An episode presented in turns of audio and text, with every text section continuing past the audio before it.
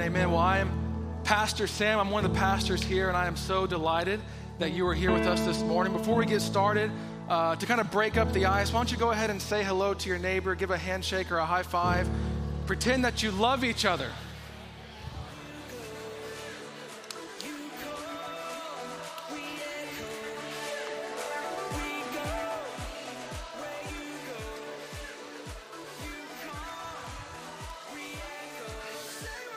Amen, amen.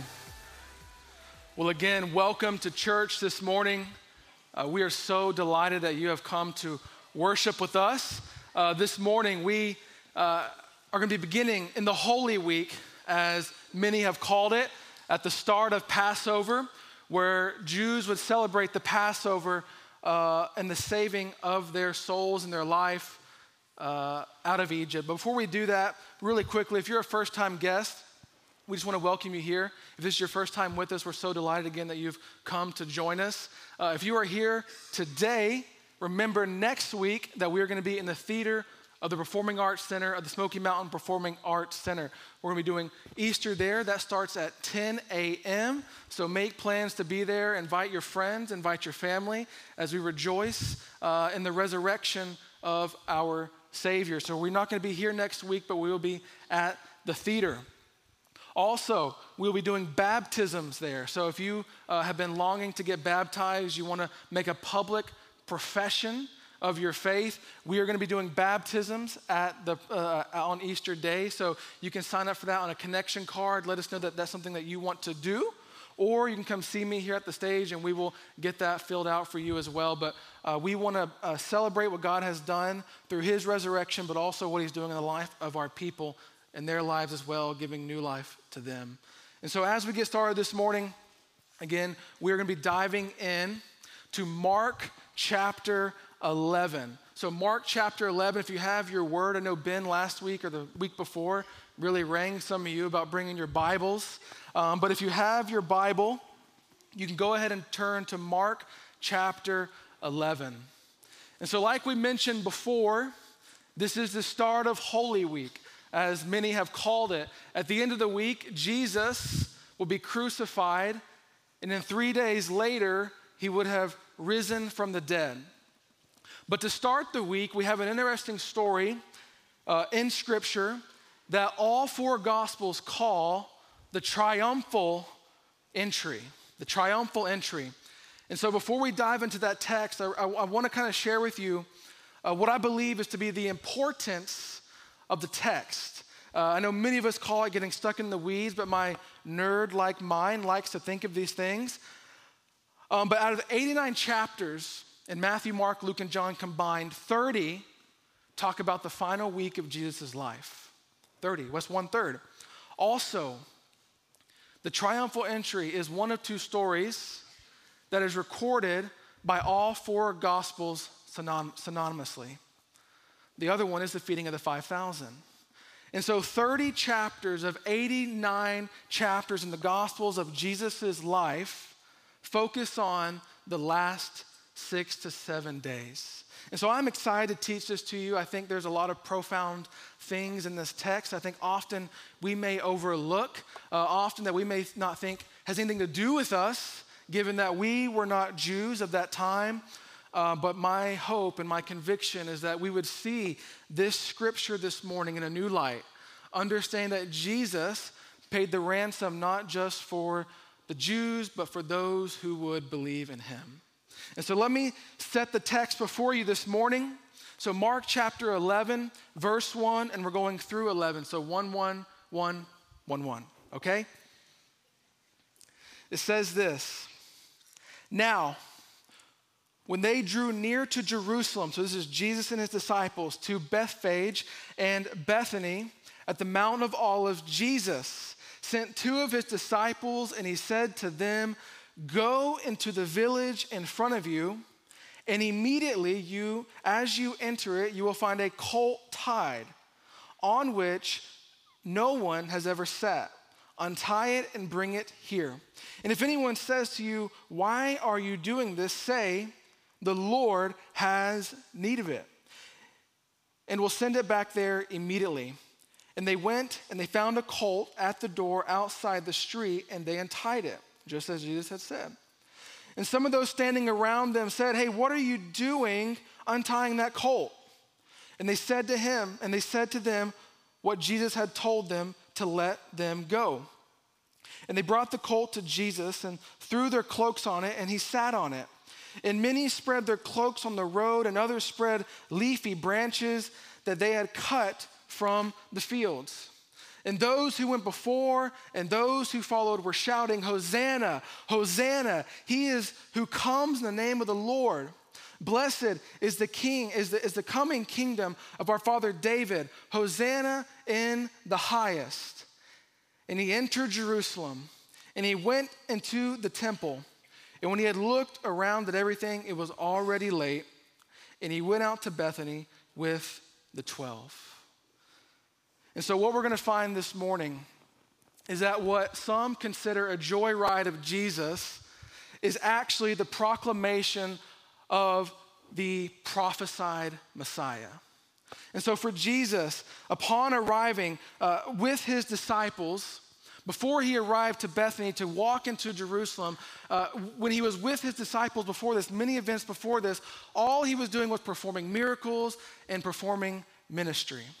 And so Jesus has already gathered a crowd around him. The most prominent uh, uh, uh, miracle up until this point is Jesus raising Lazarus from the dead.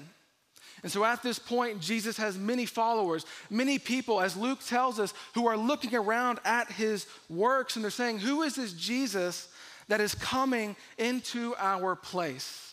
And so Jesus, as he arrives with his disciples, more than 2.5 million Jews would have been on their way to celebrate the Passover. And so, what Jesus' disciples believe is what they're doing is to celebrate Passover. For Jesus, again, this was not just some stroll in the park, going to ride a Ferris wheel and eat funnel cakes, but he was here by divine appointment made by his heavenly Father before the foundations of the world. And so that's important to consider because everything that our Heavenly Father does is purposeful. And so, this divine appointment has been made for our Lord to come to Jerusalem to die. And what he wants is, he desires that all of Jerusalem would know it, that Jesus would be the final and new sacrifice for his people. So, as we're going to see, Jesus again was not taking a joyride, but he comes to offer peace with his enemies to God by being the substitutionary death on the cross. And so I love what J.C. Ryle, who's a noted uh, theologian and expositor, this is what he says uh, about Jesus' death. He says, Let us see here one more proof of the unspeakable importance of the death of Christ. Let us treasure up his gracious sayings. Let us strive to walk in the steps of his holy life. Let us prize his intercession and let us long for his second coming. But Never let us forget that the crowning fact in all that we know of Jesus Christ is his death upon the cross. From that death flows all our hopes. Without that death, we should have nothing solid beneath our feet. May we prize that death more and more every year that we live. And then all our thoughts about Christ rejoice in nothing so much the great fact that he died for us. And so that's what J.C. Ryle says about this text. And so I hope that begins to permeate your minds as we look at the triumphal entry, that this is unlike no other entry in history. But this is the arrival of our Lord. And so look with me in verse 1. If you're taking notes, the first point is a faithful arrival. And So Mark 1 tells us now when they drew near to Jerusalem, to Bethphage and Bethany at the Mount of Olives, Jesus sent two of his disciples. So Jesus again and his disciples, they have now walked the pilgrimage to the holy city of Jerusalem. And so he stops his disciples before going to the city and he stops them at the town of Bethany. And so Bethany would have been roughly about two miles outside of Jerusalem. And so this would have been a familiar place to Jesus, as he would often find hospitality there by way of his friends Mary, Martha, and Lazarus, who he had just raised from the dead. And so I've never been to Jerusalem, but what I imagine that this sight that Jesus and his disciples are seeing is for us to almost drive out 64 and look on that overlook. You know what I'm talking about? Uh, out 64, like you want to standing Indian, is that overlook, right? And what you begin to see is the town of Franklin. You begin to see the lights and the buildings and the houses and the life that is happening. And so for Jesus to stop his disciples here the town of Bethany is like that looking for us. He's looking over to the holy city. And so this is where Jesus would have stopped himself and his disciples, do not forget, by divine appointment. Divine appointment. Where he would begin to fulfill prophecies as being the coming Messiah. And so, in all ways, really, the arrival, this triumphal entry, begins the countdown of the last week of Jesus' life because he has come to fulfill prophecy. And so, interesting fact a little over a thousand years before, King David actually fled from Jerusalem because his son Absalom overtook his throne. And now we see Jesus here a thousand years later, returning to Jerusalem, and this time as a king. And so he has a faithful arrival. He is good to fulfill prophecy. He is good on his word. He's not running from his calling, but he has a faithful arrival.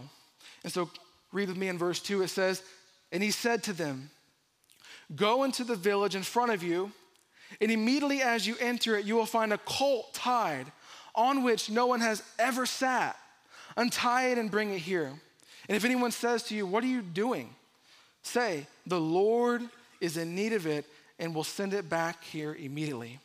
And they went away and they found a colt tied at the door outside the streets, and they untied it. And some of those standing around said to them, What are you doing untying the colt? And they told them what Jesus had said, and they let them go. And they brought the colt to Jesus, and they threw their cloaks on it, and he sat on it. And so the question that I was asking all week is why a colt? Why a colt? And my first observation is this our Lord is a humble king. Our Lord is a humble king. And So keep in mind, Jesus has purposefully chosen to announce his lordship and, and be the proclaimed promised Messiah when there was nearly 2.5 million Jews traveling to this Passover feast. And so you can just imagine a sporting event, right? When you're walking into a big auditorium or a baseball field or football field, there's only about 100 or so thousand. Imagine 2.5 million people walking into one place. This is where Jesus revealed himself as Lord. And so, this is the perfect place to reveal the divine royalty of Jesus Christ. So, again, the text begs us to ask the question why a cult? And so, the immediate and true sense is that it was to fulfill prophecy. If you're taking notes, Matthew 21 4 tells us to fulfill. Jesus did this to fulfill what was spoken by the prophets. And so, what was spoken by the prophets? Zechariah 9 9 tells us, Rejoice greatly, O daughters of Zion, shout aloud. O daughters of Jerusalem, and behold, your king is coming to you, righteous and having salvation is he. Humble and mounted on a donkey, on a colt, the foal of a donkey. And so for Jesus, this was a symbolic action. It was a fulfilling of prophecy, and those who truly worship God would have known that Jesus was the prophesied Messiah by way of transportation. The colt would illuminate their minds. And so, what does the colt tell us about this royal reveal? Well, for starters, it tells us uh, what Jesus tells us is that it has never been sat upon. It is a colt, a, a little horse that has never been sat upon, meaning it has been, never been ridden. And so, we must note that nobody ever rides the king's horse but the king. Nobody ever rides the king's horse but the king. And so Jesus is showing us that through his divine knowledge and attention to detail, that the colt has been reserved for a king. And so, why a colt? Because it's never been sat upon, it's been reserved for a king. And so, what the colt also tells us is the intent in which the king was arriving. The intent in which the king was arriving. There was no other king on earth like King Jesus. A Roman, a Greek, or even a Hebrew king would have ridden in on chariots of horses to overthrow the powers that be, but Jesus does not. Jesus comes humbly and lowly on a borrowed horse. On a borrowed horse. And so this tells us a lot about Jesus in his first coming. In his first coming, he does not come as a conquering king of war, but he comes as a servant king. He comes as a servant king not to be served, but to serve by giving his life as a ransom for many. And so let us observe that he did not come in a royal chariot with horses and soldiers surrounded him like kings of this world would, but, he, but we read that he borrowed the colt that he did not even have a saddle for, but used his disciples' garments. That is our king. And this keeps in perfect step with how Jesus conducted his ministry on earth, that he never had riches of this world. When he crossed the Sea of Galilee, what did he do? He borrowed a boat. When he rode into the holy city, what did he do? He borrowed a colt. When he was buried, what did he do? He borrowed a tomb. Our Lord never had riches of our own. And if we read the Gospels carefully, we can observe that he who could feed thousands with loaves was himself hungry at times. That he could, who could heal the sick and the infirm was himself sometimes weary. And that he who could cast out devils with a word was himself tempted by the devil. And that he who could raise the dead, as he's already proven and will prove again, himself would submit to die. This is our King. We cannot explain the mystery, but we can take comfort in the thought that this is our Savior, this is our Christ, one able to sympathize because he is man, but one almighty to save because he is God. This is the royal arrival of our King. In Philippians 2 4 6, Paul tells us, Let each of you look not only to his own interests, but also to the interest of others. Having this mind among yourselves, which is in Christ Jesus, who, though he was in the form of God, did not count equally with God a thing to be grasped. This is our Lord. Paul tells us that our Lord put down his own wills and wants and ways. None of it was for selfish gain, but it was all to give his life as a ransom for many. And again, I love J.C. Ryle. He's one of my favorite expositors. And so this is what he says on the poor life of Christ. He says, The causes, excuse me, the causes which occasion much of the poverty there around us are undoubtedly very sinful drunkenness, extravagance, dishonesty, idleness, which produce so much of the destruction of our world, are unquestionably wrong in the sight of God. But to be born a poor man and to inherit nothing from our parents and to work with our own hands for our bread is in, or to have no land of our own, all this is not sinful at all. The honest poor man is honorable in the sight of God as the king of riches. The Lord Jesus Christ himself was poor. Silver and gold he had none. He had often nowhere to lay his head. Though he was rich, yet for our sake he became poor. To be like him in circumstances could not be wrong in itself. Let us do our duty in the state of our life to which God, God has called us to. And if he thinks fit to keep us poor, then let us be okay with that. Amen. And so that's what J.C. Ryle says about the poor life of Jesus Christ that it's not in itself sinful to be poor because our Lord was poor. And so Psalm 23 tells us, The Lord is my shepherd, I shall not want. I just preached this sermon to a bunch of college students on Psalm 23. And in my study, what I found is that that portion that says, I shall not want, means the Lord is my shepherd. I am in need of nothing. I don't need anything because I have everything in the Lord. And it's the same thing for those today. We have everything that we need in the Lord because He is our shepherd. And the other side of this is that if you've noticed, everything happening up until this point uh, is because Jesus said it would. He's fulfilling prophecy, and what it shows me is how amazing is it to know that everything is under control by way of our Lord. Everything that is happening is under control by way of our Lord because He has gone before us. And with His infinite knowledge and wisdom, He knows the future. He's not making this up play by play, but He is sovereign over all. None of this is by accident, but everything happening up until this point is purposeful. He knows the future because he has ordained the future. And so, why is that an encouragement? Why is that an encouragement to us today? Because the leading events up into Christ's death, many things are going to happen. People are going to betray him and they're going to crucify him. They're going to nail him to a cross. And Jesus' disciples are going to scatter. They're going to be scared. They're going to be nervous. But what they'll find after the resurrection is Jesus has everything under control.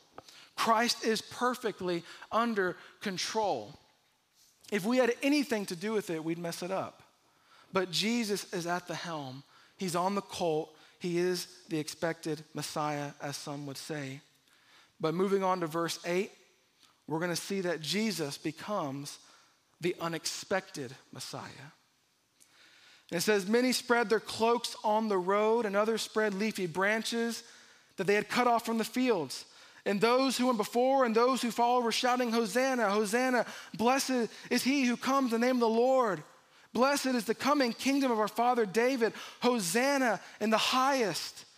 And he entered Jerusalem and he went to the temple and he looked around and he left because it had been late. And so, what this portion of this text begins to tell us is we begin to see a crowd of following Jesus. A crowd is now following Jesus. You can imagine the crowd is now swelling. They are now um, emphatic about Jesus. They've seen the miracles, they've seen Lazarus rise from the dead, they've seen blind men see, they've seen people walk, becoming lame, now walking. And so they are infatuated by Jesus. And if they were good scholars of the Old Testament, which I know many of them were, the colt and these signs would have been giving wonder and promise to the coming Messiah that is found in Jesus Christ. And so, according to John and Luke's account of this event, multitudes had begun to follow Jesus because of the works and miracles he was performing. In their own minds, everything had begin, begun to make sense. But then Mark tells us that people began to throw their cloaks down and so, what this was, is was an ancient practice done to show respect and honor to a dignitary. And so, they're identifying that this man, Jesus, this poor man from Galilee, from Nazareth, he's somebody. He's called himself Lord. He's riding in on a colt. And so, when kings would uh, have a triumphal entry, people would throw their cloaks down on the ground. And what they're symbolizing is and saying is, You can step on me. I am beneath you. I am your servant. And so we see the Jewish people and even Gentiles are coming and they're saying, Jesus, we're beneath you. We want to serve you. You can step on me. You're the Messiah that, that's been promised for thousands of years, and we are so excited to see you. Welcome to our town. But what I want to point out is that we see here and only here is our Lord appears to drop his private, humble character by his own choice to call public attention to himself. Here, we see him deliberately make a public entry. At the head of his disciples, he is voluntarily riding into the holy city, surrounded by vast amounts of multitudes of people crying, Hosanna, Hosanna. And what they're imagining is King David returning to his palace in triumph, like we see in 2 Samuel. That's what they are equating Jesus to is this war horse king coming back into their place. And again, all of this was done when millions of people were gathered around the land of Jerusalem to keep Passover. All of this was making sense, so they thought, in the minds of people who knew the scriptures. And so, what we see here is that people began to worship King Jesus as the promised Messiah. They began to worship him, they began to cry out to him. They began to lend themselves to him by their garments and their possessions and their things, and they're excited. But Jesus so does not so seem amused. Jesus does not seem amused because he knows that he is the unexpected Messiah. And so, what do we mean by that? Let's read what Luke's account says at the end of this. He says, And when he drew near to the city, he wept over it, saying, What, what would, would that you, even you, had known on this day the things that make for peace?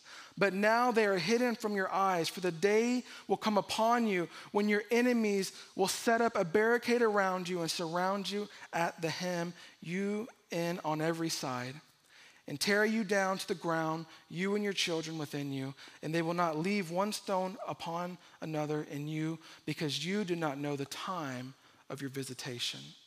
And so my question is, is why did Jesus weep?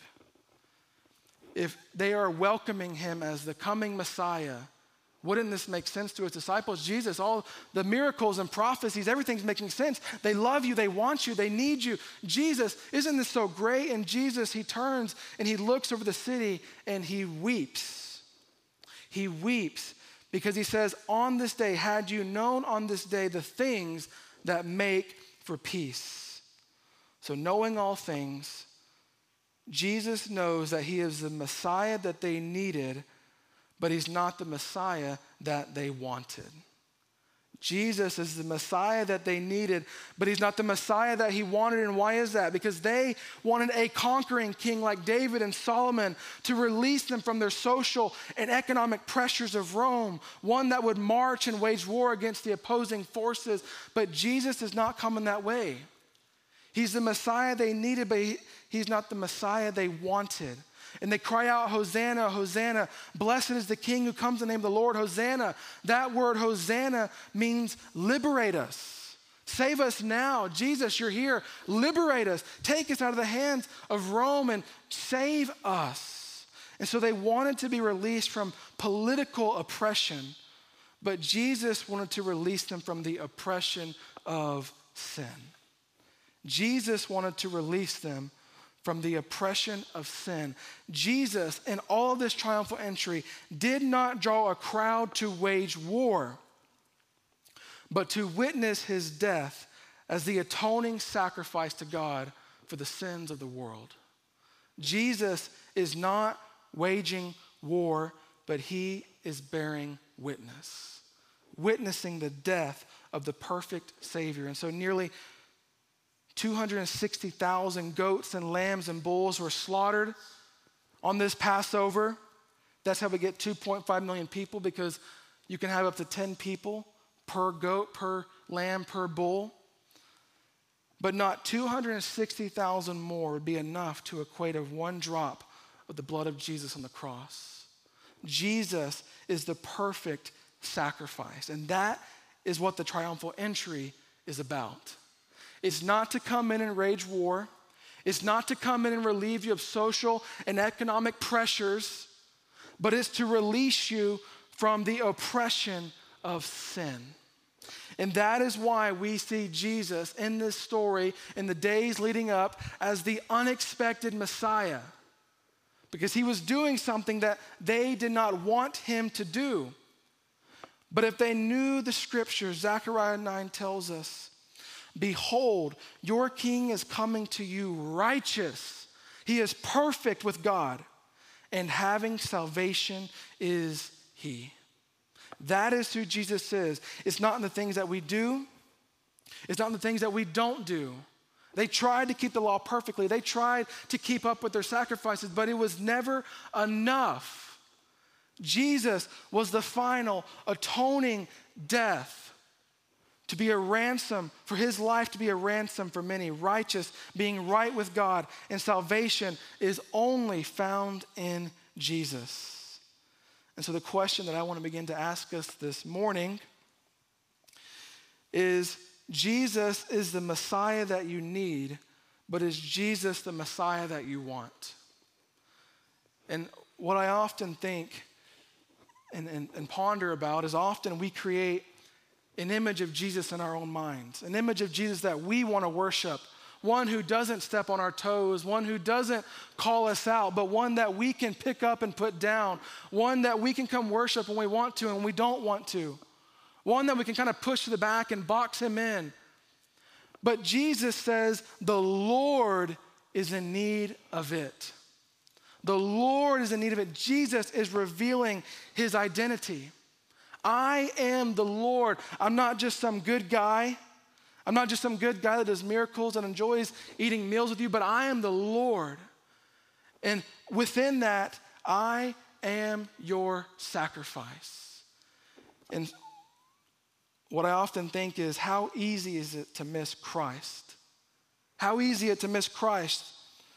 Just a few short days later, the same crowd who is rejoicing, crying, Hosanna, glory in the highest, in a few short days would now cry, Crucify, crucify, because Jesus was not the Messiah they expected, nor was he the Messiah that they wanted.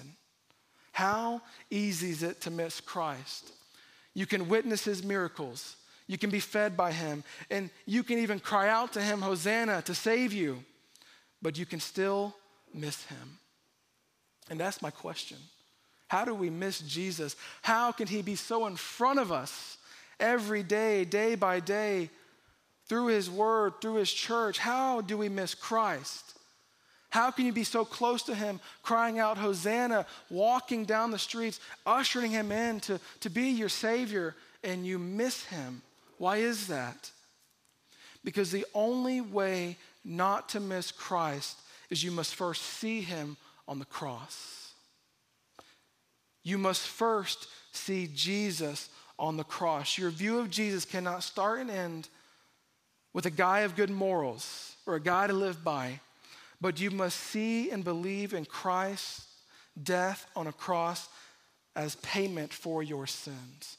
People miss Jesus because they don't see him as their Savior. It's good that you see him as a friend, but do you see him as a Savior? That's my implore to you. I, I was able a couple weeks ago to, to witness to a young man. He's about 20 years old. He works out the gym that I go to. And we've been in Bible studies here and there together. And he was asking me questions saying, Hey, so what does this mean in Scripture? What does Jesus mean by this? What does Paul mean by that? You know, how can I? I just want to make a good life for myself. I want to be successful. I want to do what's right. I want to, I want to be better. I want to do better. Right? He's a very driven, young, successful kid. And then as our conversation deepened and got a little stronger, I realized things were not making sense to him. And I, I simply said, Hey, Brian, um, is it possible that you know Jesus, but you don't know him as your Savior? Because all these things that you're trying to do, all these morals that you're trying to live by through Scripture, none of it's making sense in your life. None of it, the Spirit of it is not involved in you. And I said, Is it possible that you know of Him, but you don't know Him as your Savior? And he stopped and he pondered and he, he thought about it for a minute. And I said, Brian, can you tell me what Jesus did for you on the cross? And he couldn't articulate it, he couldn't make sense of it. He knew that he needed something in his life, he knew that there was a hole missing. He knew that what he was doing was just beginning to be a, a, a pile of rubbish and it wasn't making sense. He knew all of those things. God was working in him, but what he did not have yet was Christ in his life as Savior. And, and, I, and I gotta believe, in a room this size, there are many of you who have never professed Christ and received Christ as your own, but also there are many of you who have been crying out, Hosanna. You've been witnessing his miracles, you've been a part of his stories and his feedings, but you have never seen him as your Savior. We can do all of these things with Jesus, we can cry out, Hosanna. We can usher him into our town. But if we don't realize what he came here to do, which is give his life as a ransom for many, for you and I, then none of it will make sense. The I Love My Towns that we do, the giving back, the, the, the money that we give, the serving, the life groups, the coffee, all of it will make no sense if we don't realize what we are here for and saved by, which is Christ Jesus. I love when Paul is in the courtyard debating back with the philosophers of his day and he's trying to use their own strategy. And then finally something realizes and it hits him and he says, Wait, wait, the difference that we make, this is the message version, not the ESV, but he says, the, the, the, the difference between you and I is that we preach Christ crucified. We have nothing to do with silly myths or good intentions, but we preach Christ crucified. And the triumphal entry is only an exhortation of what Jesus was coming to do to give his life as a ransom for many, a once and for all atoning sacrifice to the Lord. He had made peace with his enemies to God, the enemies meaning you and I. There is nothing we could do, would do, or will do that would ever make our lives right with God. It is only in the atoning sacrifice of Jesus Christ that you can have life with God. And so I got to believe in a room this size, there are many of you who have never personally received that invitation from Jesus. And so I just ask you to search your own hearts, search your own minds. If the Holy Spirit is uh, coming upon you right now, just saying, Come to me, come to me, I beg you to do it. What I told Brian that day is, I said, Brian, you could receive Christ right now. And he looked around and I told him what it was to receive Christ. I told him that no one would ever genuinely be saved unless they understand what's wrong with them, and, that, and that's that they are a sinner. I told him that Christ only died for one type of person, and that is the sinner. And that salvation comes by believing in Christ's death on the cross for him. And he looked around, and in, a, in, a, in a good way, he said, Well, that's a lot to take on. I said, It is a lot to take on. He said, I, I don't know if I'm, I can commit to that. And I said, Brian, the only thing that you contributed to your salvation is the sin that made it possible. And so I prayed with him, and he received Christ. And after we prayed, he said, I feel different. I feel different. He was crying. And, he said, I feel different. I said, Brian, the Holy Spirit's upon you now you now see Jesus as your Savior and not just some friend. You see Jesus as your Savior, not some guy that's getting preached on by Sunday. But you see Jesus as your Savior. You see Jesus on the cross. You see Him dying for your sins and being the firm foundation in which you can now build your life. It's not about the money, it's not about the success, it's not about the things that you think that you can accomplish but is seeing Jesus on the cross, preaching him crucified, and then building your life upon that. If we get those out of order, what we have is a confused life. And so, as we close and, and take communion, I just want to implore you on Christ's behalf to receive him today. Admit that you are a sinner, that you have sinned before a holy God. He has come to give ransom for the sins of your life. He has come to redeem you, to make you new, but he did that through a triumphal entry indicating what he was going to do on the cross. It was not about being a political, social Messiah, but it was about relieving the world from the oppression of sin, a, a weight and oppression stronger, more unbearable than we could ever imagine. John 1 9 13 says, The true light, Jesus, which gives light to everyone, was coming into the world. He was in the world, and the world was made through him. Yet the world did not know him. He came to his own, and his own people did not receive him. But to all who did receive him, who believed in his name, he gave the right to become children of God, who were born not of blood, nor of the will of flesh, nor of the will of man, but of God. All who did receive him, he gave rights to become children of God. And so that's my implore to you. Maybe you've, you've you've come and you've done this thing for so long. Maybe you're just hearing this for the very, very first time that Jesus is not just some guy that we adhere to with good morals, but he is the Savior of the world. I ask you and, and, and, just beg of you to take that on, receive that, confess your sin before Him, and believe that He is the final sacrifice that you needed to make your life right with God. It's in that belief, in that receiving, that you have the right to become a child of God. It's nothing you can do, will do, or want to do, but it's only found in the substitutionary death of Jesus Christ. Amen. Well, right now,